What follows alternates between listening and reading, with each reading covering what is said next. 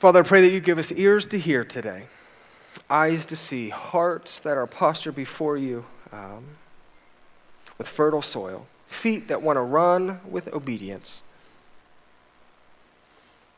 Father, I pray that we will walk out of here worshiping you. In Jesus' name, amen. All right. So we do we do have our um, regular Christmas service, and then we have our Christmas Eve service from six to seven p.m. We will be out at seven p.m. No conference, no six pages of notes. And then um, starting January, the first service in January, we will be out of here by 11:30.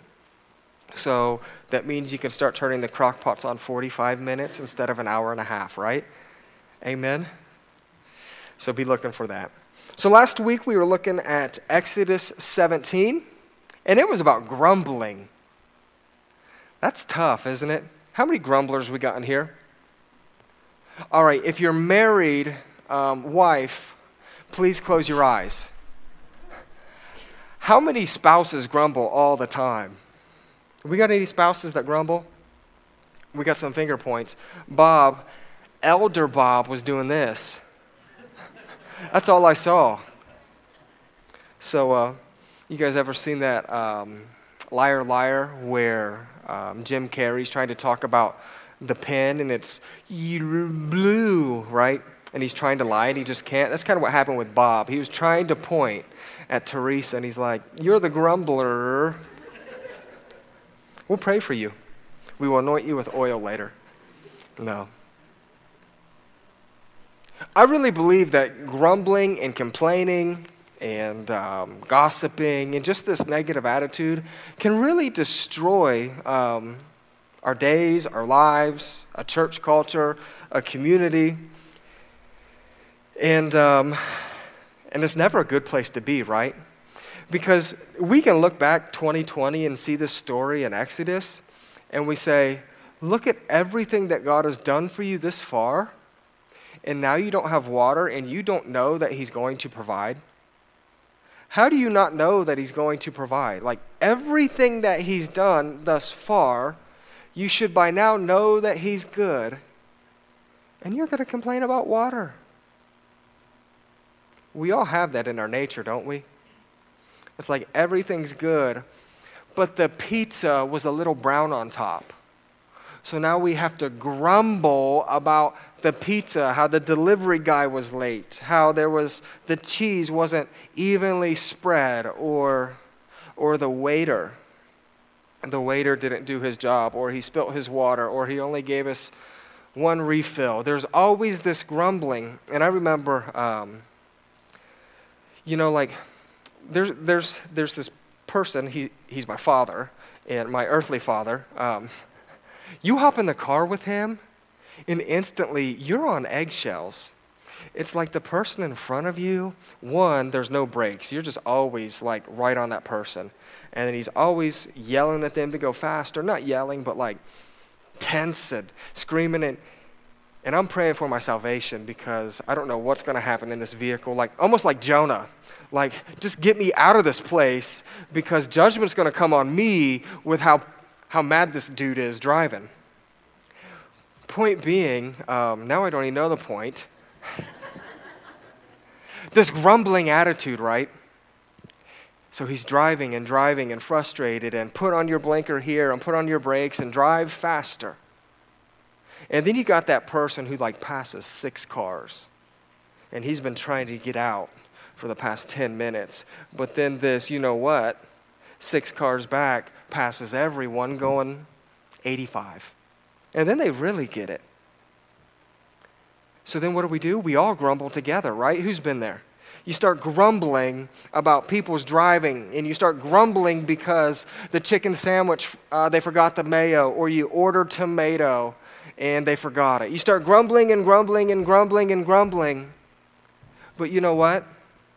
I would be that same person passing 18 cars going 110 miles an hour if there was an emergency I needed to be at. The fact of the matter, the things that we're grumbling about, we often don't know the story behind the story. So, what we're learning is grumbling often becomes out, comes out of a place of, of what's going on inside of you more than actually the problem being with the other person. And what I'm learning is that wherever you go, whatever you do, your problems are going to follow you. You realize that? Because most of the problems that you find wherever you are are more about you than they are situations. Now, am I saying that um, organizations and people don't make mistakes? I'm not. Don't hear what I'm not saying, right? But what I am saying is there's things that God's stirring up and working within you for just a time as this that you're not going to be able to escape from. And grumbling about it isn't going to change it. So, how can we as a community be stirred up in thanksgiving and trust and knowing that God has good things for us? And even when it doesn't look the way that we want it to look, then. Um, God is good. Like, because Moses, Moses actually has no power. The only power in Moses is, is Christ using him. Likewise, none of us, we, we don't have any power. The only power that we have is Jesus Christ living in us and then working through us. So before Thanksgiving, um, someone got a hold of me and said, Hey, we have some food we have some food, some extra food that we'd like to get rid of. Do you have anyone who you would know might need it? And then they said, Do you have any space in the church refrigerators or freezers? And I said, well, Yeah, we got some space.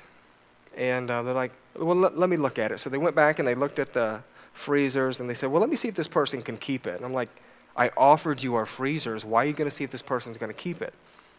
So then I go over and pick up this food, and it literally fills up the back of my truck and it fills up a half of another truck. And I said, Oh, that's why, because you know, we have these little two and a half foot by two and a half foot freezers, and that's why, and you're just being nice. So this person ended up asking that um, we would pass out food. So Wednesday before Thanksgiving, from 12:30 to 6:30 p.m., uh, myself and intern or coffee boy, Mark, no, ministry intern Mark, who um, just love hanging out with. Mark, wave your hand so everyone just continues to get familiar with you. We went from 12:30 to 6:30, and we went to uh, pass out food. And while we're passing out food and loving on people, literally one of the biggest troublemakers I ever ran into in New here within Mechanicsburg was the uh, second door that I knocked on. The last time I talked to his family, they said he's running from big, big police like he's not going to be found. So now, that's the last thing I heard from the family member, and I bump into this person. I'm a sissy boy, right? Like, and I can't even run anymore. So I'm just dead. So gulp. So I start talking to this person, and I start relating and seeing what's going on, and and then I said, so um, so how was prison? Is it like lockup? Have you ever watched Locked Up? Is it like that? And then you just try to break, break the weirdness, like, and then you say, You were the baddest dude ever. Like, everyone was afraid of you. So you break that. And then I said, You know what? But this is about Jesus Christ. And the boldness came on me, and I said, What do you believe? He said, What do you mean? I said, What do you believe? Do you believe in anything? I said, I know you guys historically haven't been religious people. And he said, A couple years ago, Joey, I gave my life to Christ. And I said, What about Christ? He said that Christ is the only way to heaven, that his blood poured over my life, and that he rose three days later for the atonement of my sins, and Jesus is my king. I'm like, Man, this is going to be a great day. Like, this is going to be a good day because if anything happens in here, I got this brother who I know has been in prison, and he's going to take his handcrafted shank, right? So I'm good. So we're grabbing turkeys, we're grabbing sausage, we're grabbing potatoes, we're grabbing onions, we're grabbing cake, and we're going door to door knocking on it. And uh, Mark and I passed this lady. She was on the phone, and while she was um, while she was on the phone, there was another girl there, and she was talking on the phone. Or no, she was just kind of lingering. And um, I said, Hey, we got some food. If you want some, meet me over at that truck in five minutes. So Mark and I go into some other apartments. We knock on some other doors. We're on our way back. And then she met the other person we were with right in the middle of kind of like this courtyard. And we started to talk and pray. And then what happened is God started to reveal things through us. And the reason why I want to share this is one, I want to encourage us as a culture and as a community that represents many different communities is the harvest is plentiful, but the workers are few. There's harvest within our communities, and you look around you right now, there's seats that could be filled. And actually, what we're going to learn today in, uh, in peace, if we get to it, is in Exodus 17 and 18, we're learning that Moses is limited within himself. And what I'm going to declare here in front of every single one of you is I'm very limited. And I'll even say this as much as I love the staff here at the church, the staff is very limited. We can't do it all but there has to be a partnership and collaboration. There has to be a give and a receive. There has to be a positioning of feedback before others and under others to go out and walk out the Great Commission. So what happened is, is, is Tuesday, uh, yeah, Tuesday night. You know, like when, um, when I was um, in high school, I would always dream about uh, my sporting events. So I never had to worry about beating West Liberty in, in track. So I would always dream about beating Northeastern, and I'd, and I'd always dream about beating Catholic Central and Greenview and some of these bigger schools. Okay, I guess West Liberty.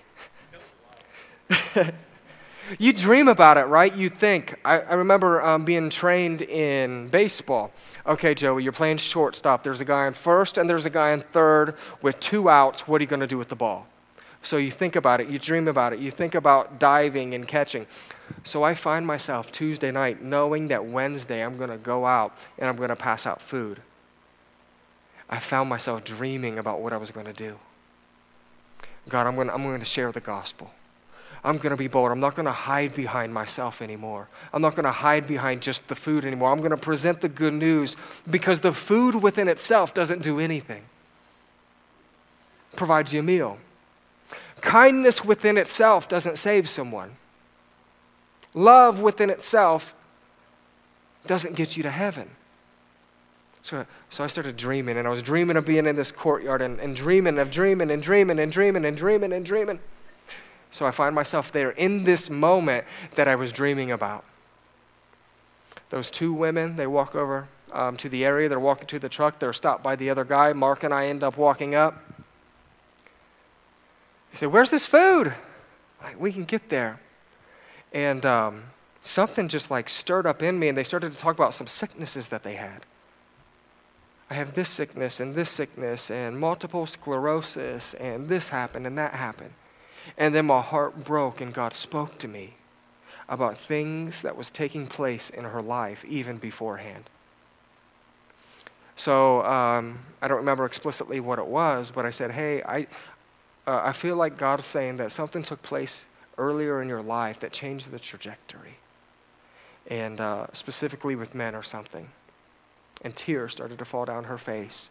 And there was just more words of knowledge that ended up taking place in that moment, right? So then I finally got to the place where I said, Look, hypothetically, this disease takes your life. What happens with you? If you died tonight, What's happening to you? She said, Well, I'm a good person. I'm going to go to heaven. Said, what? She said, I'm a good person. So I took that opportunity and I said, I know this is a young, cute lad here, but he's not even good. And this guy's surely not good. And this guy's not even close to good. And I said, You're not good. And you're not good. And what the Bible tells us is there was one that was good, and that was Jesus Christ himself. And we don't make it to heaven because we're good. We make it to heaven because the blood of Jesus was spilled on the cross for our sin. That if we confess with our mouth and we believe in our heart that Jesus Christ died on the cro- cross and rose three days later, that we could be saved. And by tears, both of them in that moment accepted Jesus as Lord and Savior. Amen. Look, there's, there's, there's harvest in our communities. And you know what's not going to happen? We're not going to get that harvest when we start complaining about paint colors or dirty floors or he could have said this different or she could have said this different or where this is or where that is. We're not going to get that because when our mind is focused on our preferences, then we're missing out on the goodness that God has for us and the harvest that there is. And I wonder how much fuller this church could be and how much fuller and at peace our community could be if our focus could be in a greater direction of Christ than our grumbling. Amen?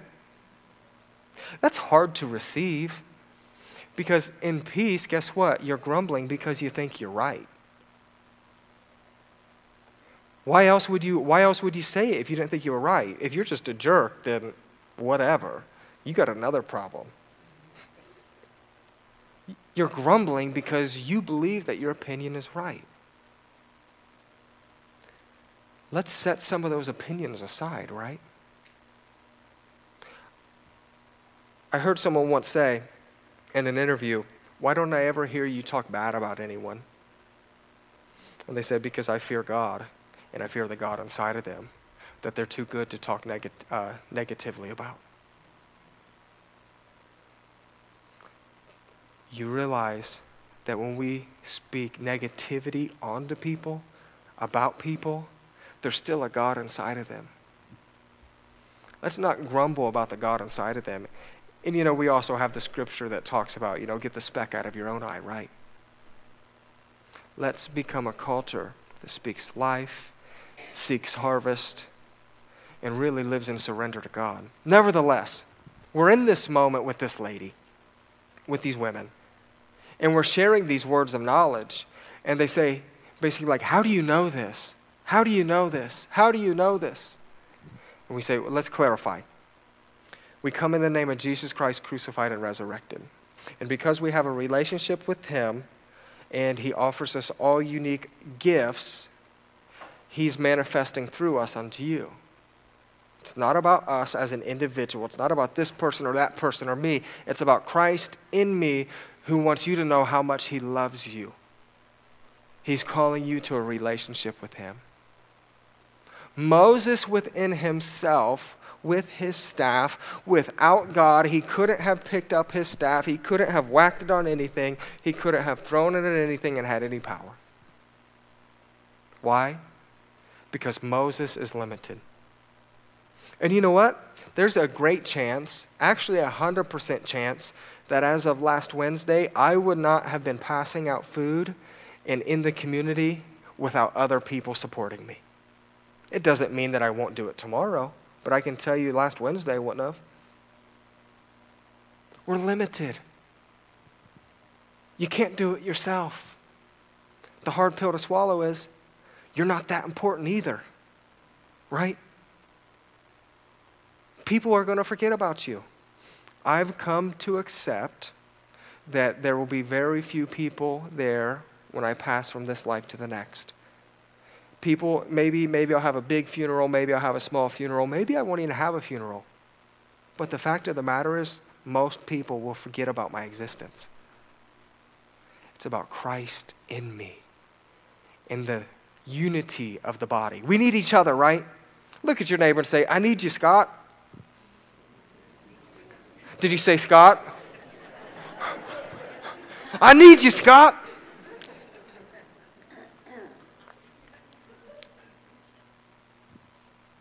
We need each other, right? Can we just can we try to be conscientious of the words that come out of our mouth about the people that we love the most, about a community that's seeking after Jesus Christ? Do you know what I can tell you about what's so good about this community here? Is we're reading the word and we're preaching the word and we're, we're, we're, we're trying to pursue it. There's a lot of churches that aren't.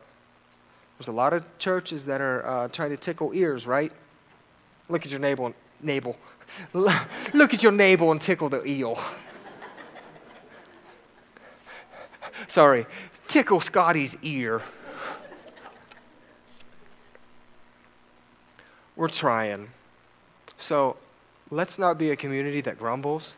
And look, this isn't coming from the place of we have a grumbling community. This is like almost like, let's be cautious that our hearts don't get there, right?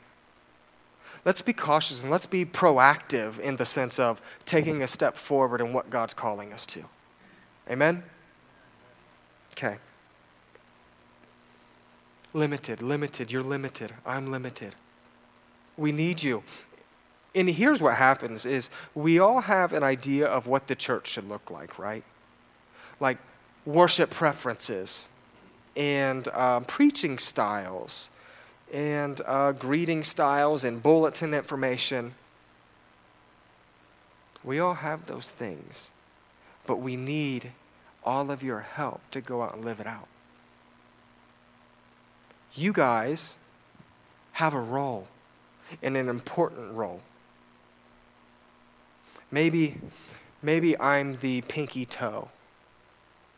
I still need the foot. I still need the knees and the ligaments. Nevertheless, um, let's look at chapter 17 real quick. And I'm going to read 8, uh, verse 8 through the rest of the chapter, and then we're going to um, try to finish this uh, chapter 17 and 18 today. So, verse 8 the Amalekites came and attacked the uh, Israelites at Rephidim. Moses said to Joshua, Choose some of our men and go out to fight the Amalekites. Tomorrow I will stand on top of the hill with, my, with the staff of God in my hands. So Joshua fought the Amalekites as Moses had ordered, and Moses, Aaron, and Hur went to the top of the hill. As long as Moses held up his hands, the Israelites were winning. But whenever he lowered his hands, the Amalekites, yes, the Amalekites were winning. When Moses' hands grew tired, they took a stone and put it under him, and he sat on it. Aaron and Hur held up his hands, one on one side, one on the other, so that his hands remained steady till sunset. So Joshua overcame the Amalekite army with the sword. Then the Lord said to Moses, Write this on a scroll as something to be remembered, and make sure that Joshua hears it, because I will continue to blot out the name of Amalek under heaven.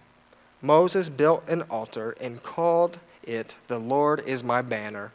He said, Because hands were lifted up against the throne of the Lord, the Lord will be at war against the Amalekites from generation to generation. So Moses finds himself in a situation, right?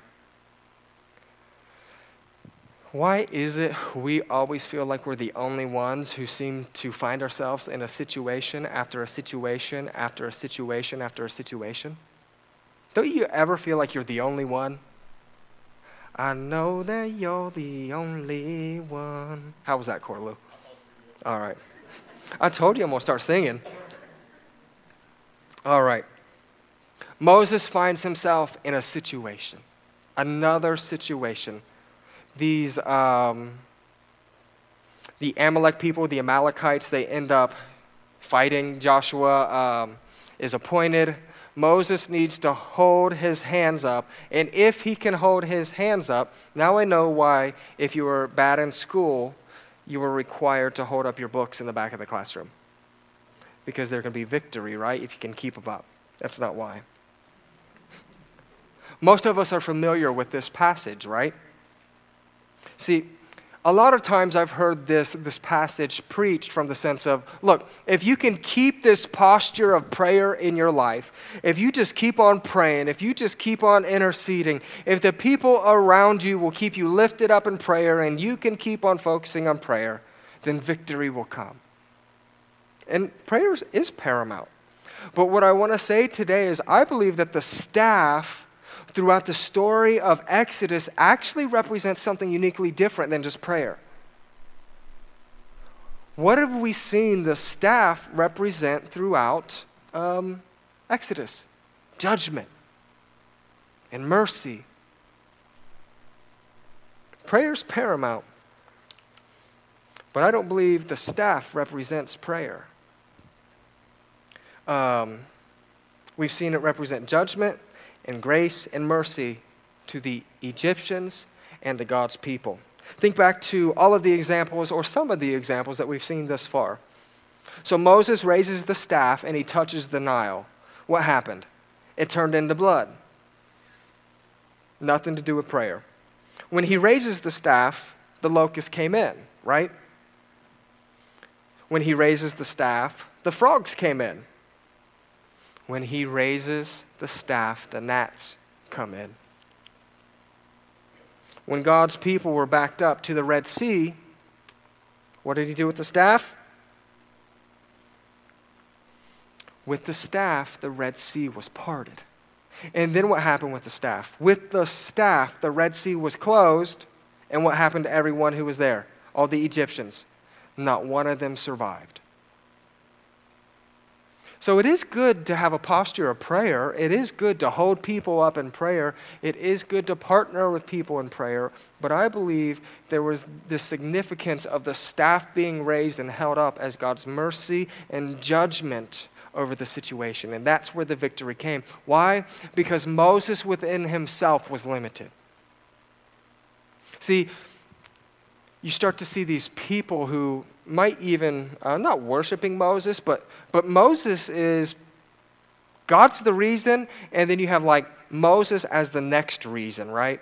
Because it was Moses, through the leading of God, who led them out of Egypt. So you could see a culture who starts to put a lot into the leader, right? But now you see that your leader's weak, not as strong as maybe the people thought. And he needs people around him to support and to hold up the judgment and the mercy of Christ. Likewise, here as a church, guess what we need? We need support.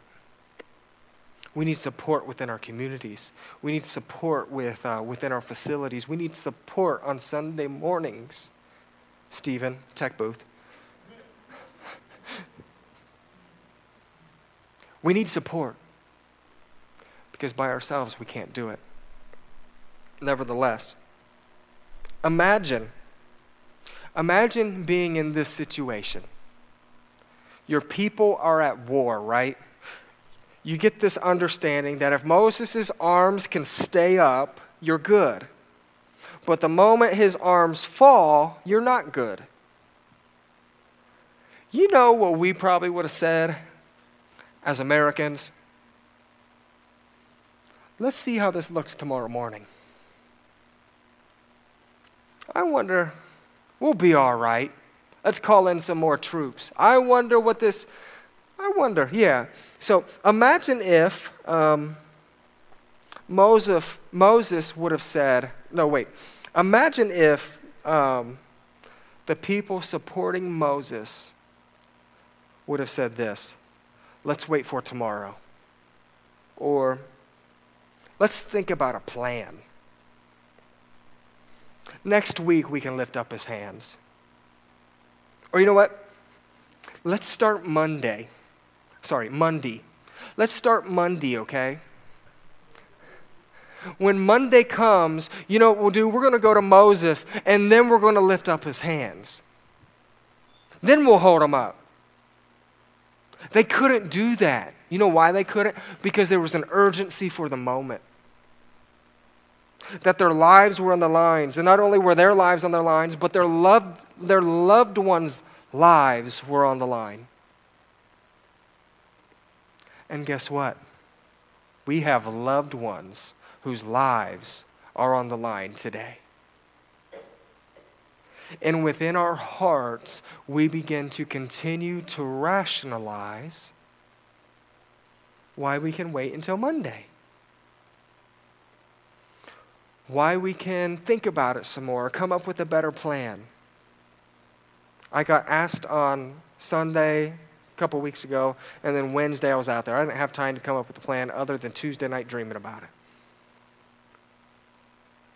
There's a call to action right now for the gospel to be preached within our communities, within our families, And we actually are going to see here in chapter 18 where Moses um, testifies of how good God is, and then transformation comes. So you say, Where do I start?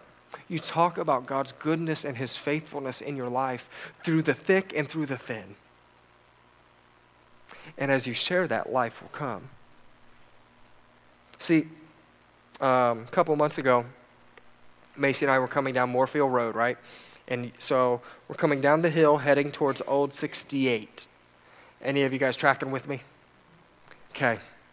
So we're going down the hill. We got the bank on our left, speedways on our right, and we're getting ready to go through the light, and then this old creeper van with no brakes T boned a car, hit another car, and then landed 10 feet in front of ours, easily going over 60 miles an hour. Guess what we did? We jumped out. We called 911 immediately. What can we do? There's oil leaking. If we need to pull people out of cars, like, what do we need to do? We at least can call the Bambi Lambs, right? What would have happened if we would have waited? What if we just would have thought about it? There was an urgency to the situation.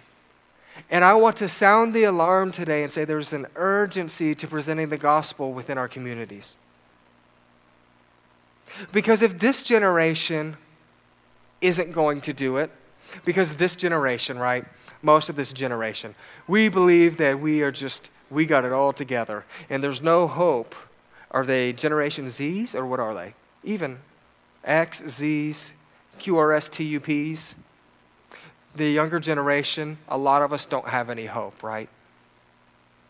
If we don't set that example today, then that's also maybe our fault as well, right?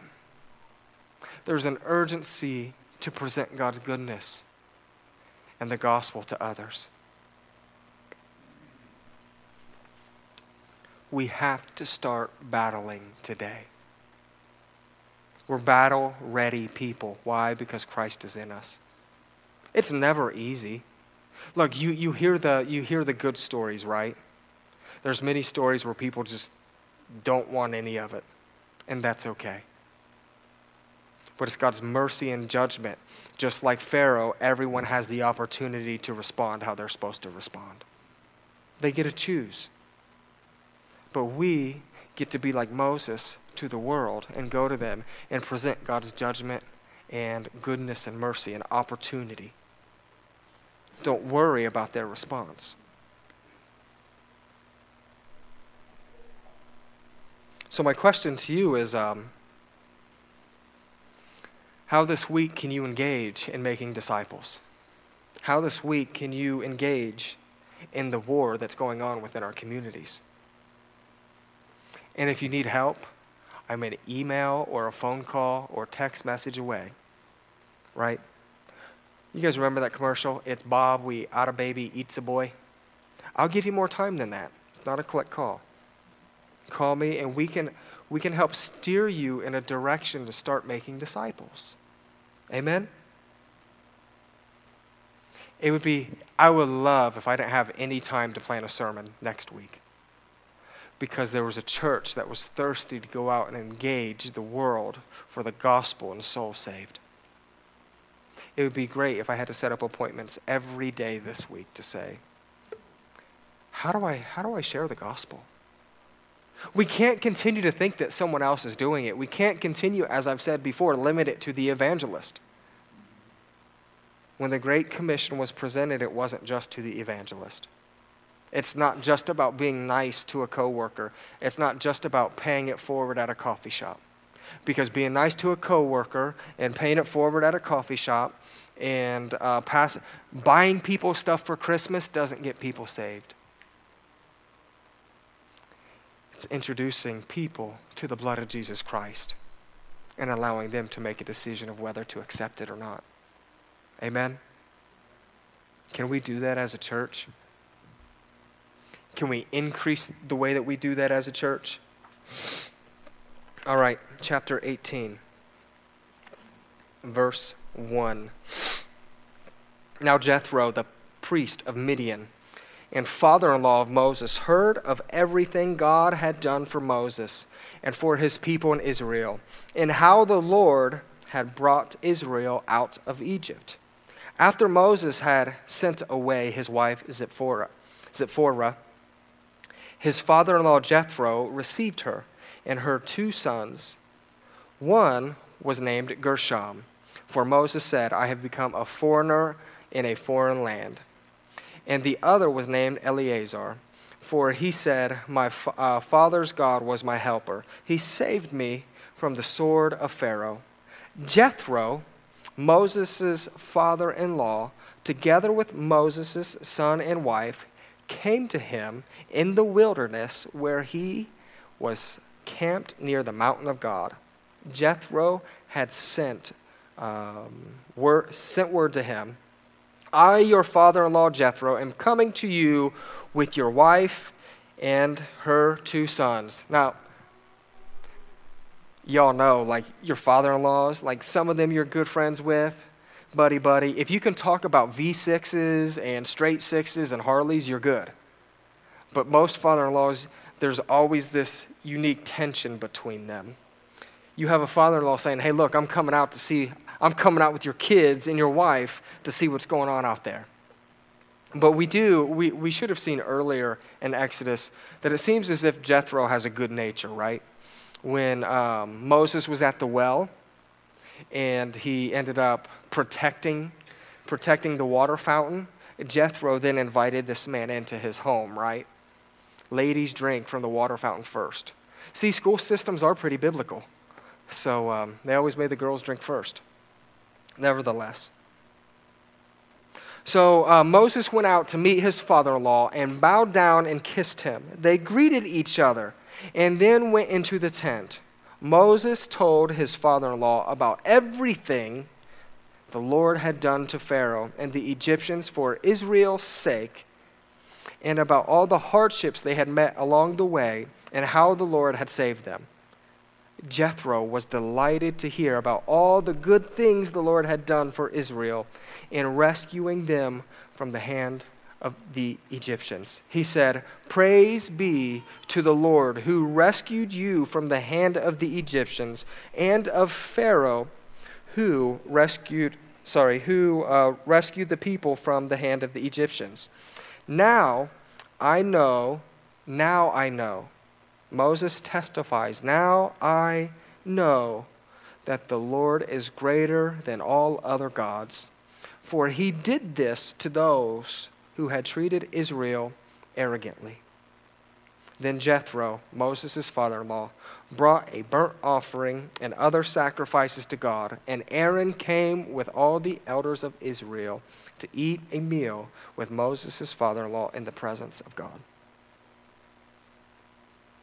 Many people, um, I guess you can find anything you want on the Google, right? Anything you want. Um, many people would suggest they weren't sure whether uh, Jethro had Christian background. Other people said, well, look, he's a priest of Midian. Like, he's not.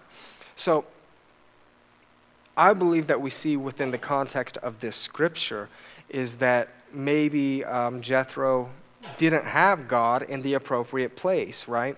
Because he ends up saying, This God is now above every other God. This happened because Moses was willing to identify who God really was. He testified his testimony of God. Moses' testimony of Yahweh to his loved ones was able to pierce the heart and let them know how great God was. His testimony. You know, there's been many people that I've cried in front of that they never would have heard me until I cried. And I cried not because I was just concerned with them, I cried because of how good God was to me. It was my testimony of how good God was to me and how good God is to me that was able to um, pierce people's hearts. And right here, what we see is as Moses was willing to share about all that God had uh, done for him and his people, Jethro appearingly came, came to God, right? Confess God as being above all other gods. He converts to worshiping Yahweh because of what Yahweh had done. This is important. The gospel isn't about how our lives have improved or how much happier we are or even about um, anything other than God at all. The gospel is all about God and what God has independently done throughout history. That's what it's about. It's about God. How good God is. See, God redeemed and rescued the people out of Egypt. Then God sent his Son into the world to take on human nature, suffer, die on a cross for our sins, rise and raise from the dead three days later, ascend and to, to reign with God in heaven at his right hand. It's all about God, every bit of it. The gospel is about what God has done for his people through his Son, Jesus Christ, of which the um, exodus out of Egypt was merely an early prophecy. We begin to see what is to come. Moses was willing to share with Jethro what God has done in his life, and life and goodness came from it. Therefore, what should you and I do with that? We should be willing to share what God has done, and the power of the gospel will follow. We must be willing to partner with each other and share God's goodness a rhetorical question. You know, I, I asked this several months ago who's the last person you shared the gospel to? We have to give ourselves sober assessments. You want to know why? The last thing I want to do is think, just think that because I'm a pastor and because I read my Bible and because um, I preach most Sundays and because I listen to K Love and Air One and uh, Radio U when I'm feeling young and ambitious, that I'm doing it right. Now, look, even in the closest thing to right, I still fall short. But there is this questioning of if I'm not making disciples, if I'm not preaching the good news, then what am I doing? I think it's hard to say that God, I'm offering my body, and this is a hard statement. Um, I think it's hard to say that I'm offering my body as a living sacrifice, but I'm never pursuing making disciples because it's very clear to love God, love people, and make disciples, right? I'm not saying you need to go out and be a televangelist tomorrow. But what I am saying, there's, there's a start for you today. And maybe that start is picking up your Bible. Maybe that start is serving within the church. Maybe that start is um, signing up to go help at Christmas in the village. And then you start to become more comfortable um, being associated with the church, right? You guys hear my heart in that? It's hard. Um, don't hear it as judgment, hear it as just an assessment. Those are assessments that I go back to that if, if I never make a disciple on this earth, was I really doing it? So, um, now look, there are limitations for certain people, right? But don't use um, other people's limitations as a reason for you not to. Nevertheless, verse 13. The next day, Moses took his seat to serve as judge for the people, and they stood around him from morning till evening. When his father in law saw all that Moses uh, was doing for the people, he said, What is this you are doing for the people? Why do you alone sit as judge, while all these people stand around you? From morning till evening. Moses answered. And then insert uh, whatever in, um, however you want to say it. Maybe he could be saying it very arrogantly or just practically. Because the people come to me and seek God's will, or because the people come to me and seek God's will. However you want to say it. Whenever um, they have a dispute, it is brought to me, and I decide between the parties and inform them of God's decrees and instructions. Moses' father in law replied, What you are doing is not good. You and these people who come to you will only wear yourselves out. The work is too heavy for you. You cannot handle it alone. So, I want to share a quick story. I shared this at the men's conference. It's, it's been on my heart um, a lot lately for the past several months.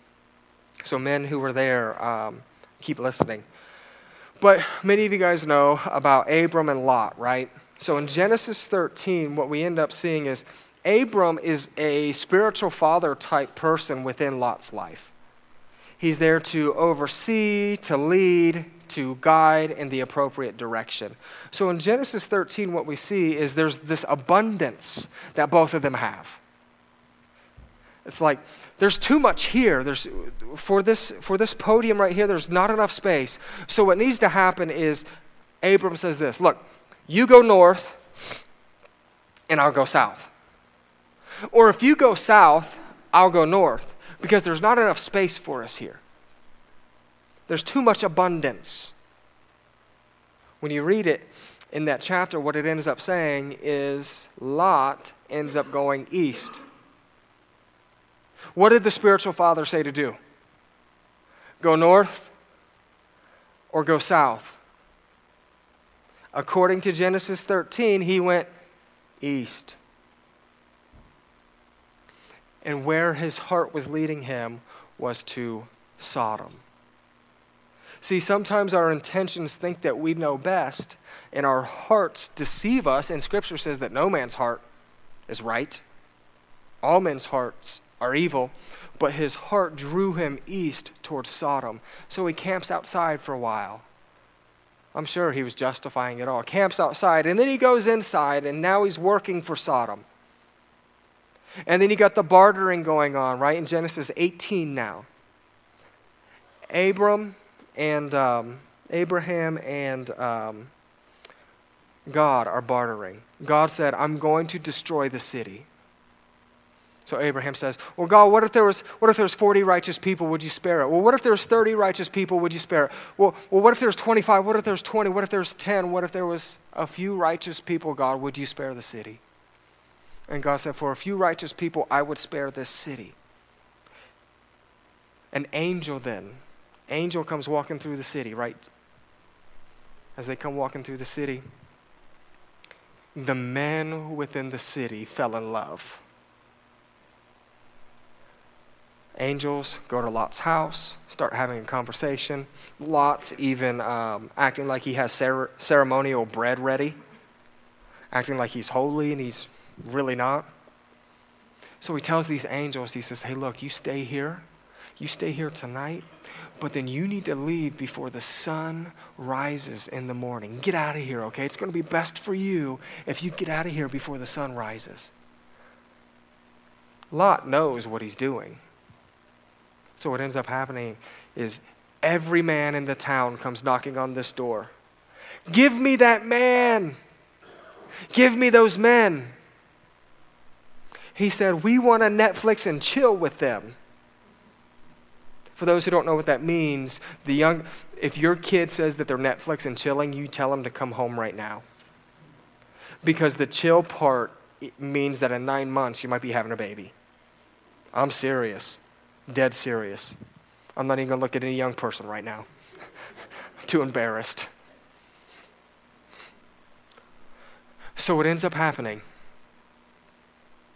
The men are pounding on the door. And guess what Lot said? Hey, don't take these guys, take my daughters. Take my virgin daughters, do whatever you want with them. That's crazy. This is in the Bible. This is disgusting. So what ends up happening, the angels say, Get out of the city, for God's going to destroy it. Lot decided to, to wait a night. So he gets up the next morning he ends up leaving, and the thing was, don't look back. So they end up leaving. And what do we know with Lot's wife? What does she do? She looked back. And what I want to say real quick is just a little tweener is this is not every leader within the house or not every leader has to be out in front. Because I'll tell you this I hope that my heart is always in a place that when, when Macy is in a season of struggling, that I'm not going to walk in front of her, but I'm going to stand behind her and make sure that she's headed in the right direction. So, men and families, not, every, not all leadership is always out in front setting the example. Sometimes it's making sure that the person who's struggling has enough power just to head in the right direction. But Lot didn't do that because we see this characteristic within him, right? But where did all this start? Where did this start? All of this started because God sent a spiritual leader to Lot to say, You head north, as I get stuck to the pine cones, you head north or you head south, and whatever way you go, I'll go the opposite. But he went another direction. Right here, what we see in this scripture is that there's somewhat of a leader within uh, Moses' life who's telling him to do a certain thing. And what I want to say is there has to be a submission, there has to be a surrender, there has to be someone in your life that you're willing to be accountable to and say yes to even when your heart says something completely different. So, who is in your life today that you would trust if your heart said to move east and they said, you stay right here? And if you don't have that person, find them. You want to know why? Because Moses is limited. And you want to know why? You're limited. And you want to know why? I'm limited. We have elders here at the church. I pursue other spiritual fathers throughout the month, throughout the week, to talk to them, to hear from them. And no matter how mad you are at your family, God could have made, created you uh, for a different family. So your fathers and your mothers, you need to listen to them as well. God actually speaks to them for you. Lot's story end, or not ends, but it just gets worse, right? He, he had to separate because he had an abundance. He leaves with just a few things, like nothing basically. He loses his wife, and then he finds himself in, a, in his cave with his two daughters. The two daughters say, Oh my gosh, oh my gosh, like there's no one ever going to be able to populate the earth again. We're the only ones alive. Let's get dad drunk, and then we can repopulate the world. One night, one daughter, the next night, the next daughter. Disgusting. Who set that example? Lot did. You want to know where he set that example? I think in peace, you see, he set that example while they were growing up, but he said it when he said, Hey, take my daughters instead of these two men. You could tell where his heart was. Don't be like Lot. Listen to the spiritual leaders in your life. They're not always going to be right. I'm not saying elevate them to God because spiritual leaders are going to be wrong because we're still humans, we still have flesh. Nevertheless, back to our current scripture. Moses was limited. And his father in law said, Look, if you don't change the way you're doing these things, you're going to wear out and you're going to have nothing. So, what did Moses do? He listened. And how they de- uh, delegated things um, were 1,500, was it uh, 50 and 10 then? So, yep, right here. Verse 25, and we're wrapping up. So, he chose capable men from all Israel and made them leaders of people, officials over thousands, hundreds, fifties, and tens. Then served as judges for them, uh, then served as um, judges for people at all times. The difficult cases were brought to Moses, but the simple ones they decided themselves. Then Moses sent his father in law on his way, and Jethro returned to his country. So Jethro helps Moses by offering him a strategy to accomplish the work at hand without being overwhelmed. We as a church don't have to be so overwhelmed in the tasks that we're doing each day. We have each other for that. And every single one of us, um, the babies were here, right? The babies were being put to work. And the uh, Moses is above 80. He's, he's still chugging. So everyone was needed. The good news within this scripture in Exodus 18 is Moses is limited and he's not the savior of the world. And the good news about Mechanicsburg Christian Fellowship is we are limited and we're not the savior either. We see things like this all throughout the Bible. We are often often tempted today to think that someone might be a hero, right? A hero of God's story. But everyone has limitations. Noah gets drunk, right? And he sleeps naked in, in his tent. Abraham humbles himself to be blessed by Melchizedek. David gets confronted, right?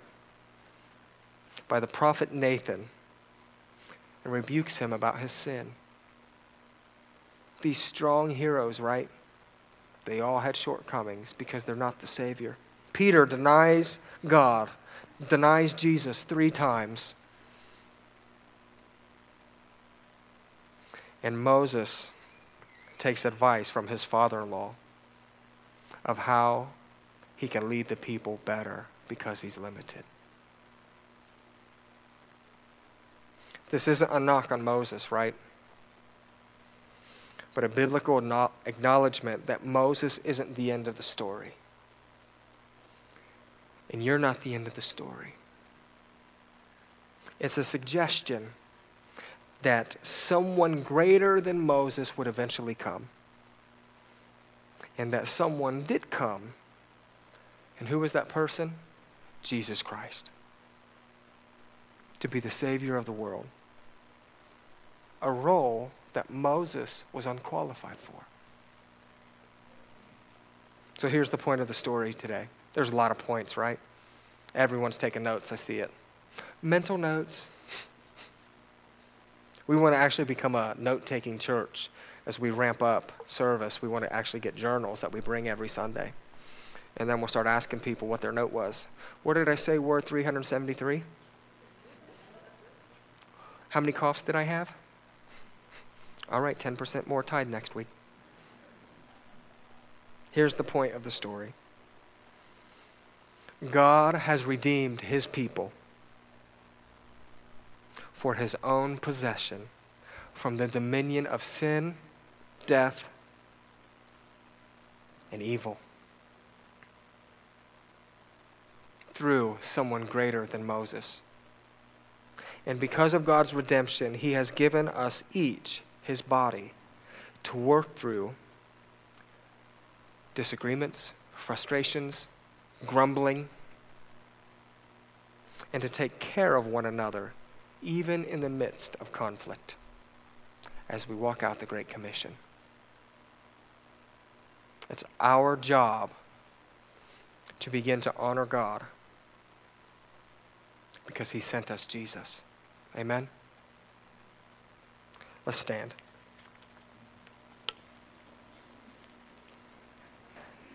Look, we're limited. But let's dream big for this community, right? There's seats that are in front of you today and behind you and beside you that could represent, that actually do within my heart represent souls saved.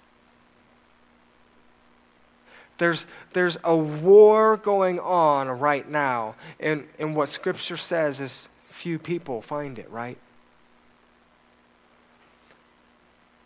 Let's get as many people as we can. Facebook, just Facebook people. When you see them at the store, talk to them. Because we need Jesus and we are limited. But with each other, there's the sky's the limit, right? Get very motivational on you. The sky's the limit. Let's pray. Father, thank you that within our weaknesses you are strong. Thank you that um, you're with us and that you are good throughout the battle that's going on for souls right now. Stir up in us, Father, um, great passion for people and their souls to come in, a surrender to you. Give us plans. Help us this week, Father. May we not forget about this. Uh, remind us this week of things that stuck out to us um, in your word today. In Jesus' name, amen.